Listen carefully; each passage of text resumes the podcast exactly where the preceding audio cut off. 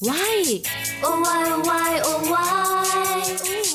Oh why oh why oh why? Tại sao ta? Tại sao nhỉ? Why oh why?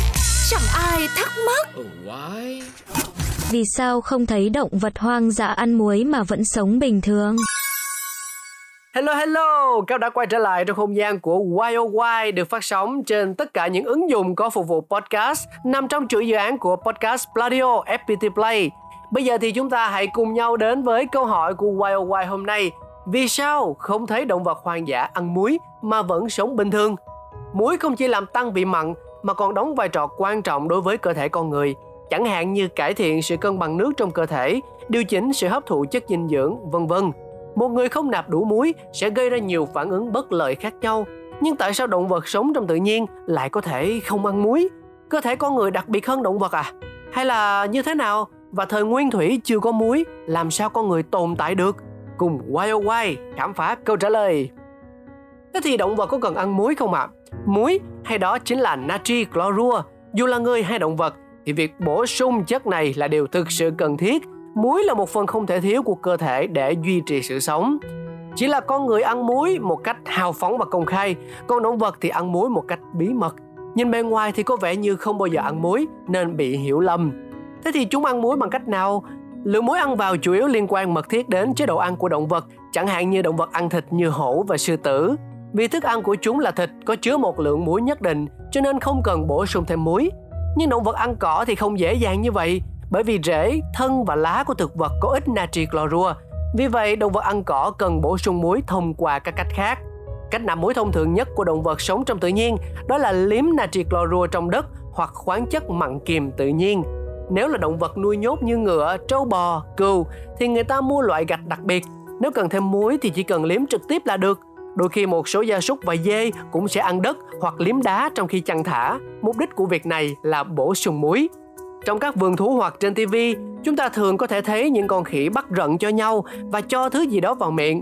Thực ra chúng không hẳn đang bắt chế rận mà đang tìm kiếm những hạt muối trên da và dưới những lớp lông. Khỉ vốn có bản tính hiếu động, hàng ngày đổ mồ hôi rất nhiều. Sau khi mồ hôi bay hơi, sẽ xuất hiện rất nhiều hạt muối trên cơ thể.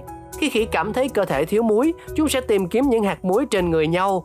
Thực tế cho thấy, dù sử dụng phương pháp nạp muối nào thì người hay động vật đều không thể thiếu muối, nhưng tần suất và lượng ăn vào của con người tương đối lớn hơn. Ở đây thì mình sẽ đặt thêm một câu hỏi đó là tại sao nhu cầu nạp muối lại đặc biệt như vậy?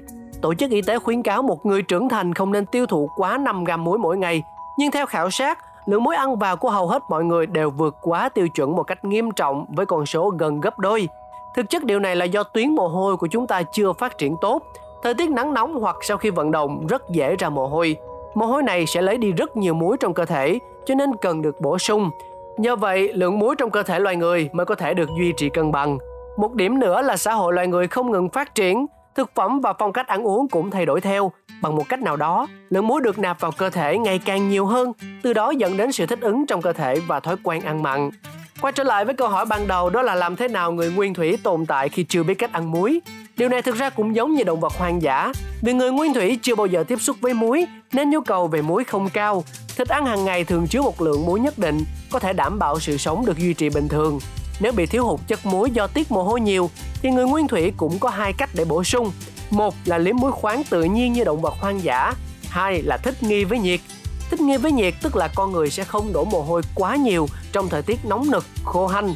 Sau khi chuyển từ cuộc sống du mục hái lượm sang canh tác, thức ăn có sự thay đổi rất lớn. Tỷ lệ các loại thịt giảm dần, thành phần muối trong thức ăn không thể đáp ứng nhu cầu của con người.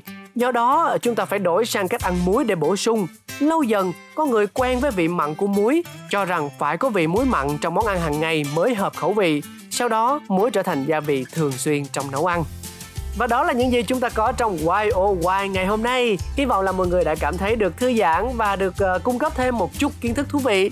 À, và bây giờ thì chúng ta phải nói lời chào tạm biệt rồi. Mong lắm sẽ nhận được sự ủng hộ của tất cả mọi người trong những số phát sóng kỳ sau. Bye bye!